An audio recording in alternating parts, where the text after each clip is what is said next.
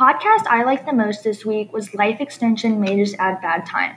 This podcast did an experiment on worms, having some live a little bit longer than the other ones.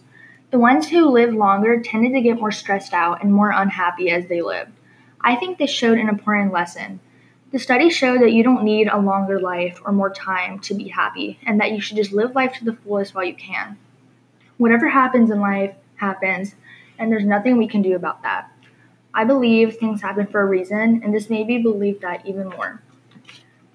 Some people may say that they would wish to live forever, but I probably wouldn't. It would be cool to see how much things change throughout time, but that's probably about it. You would have to see your loved ones go and things completely change, and it would be really weird. We all have a purpose in life, and I solely believe that we are all given the correct amount of time needed to fulfill it.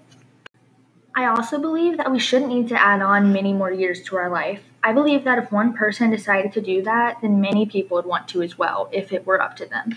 I feel like that would defeat the purpose of life and that we would be given too much time.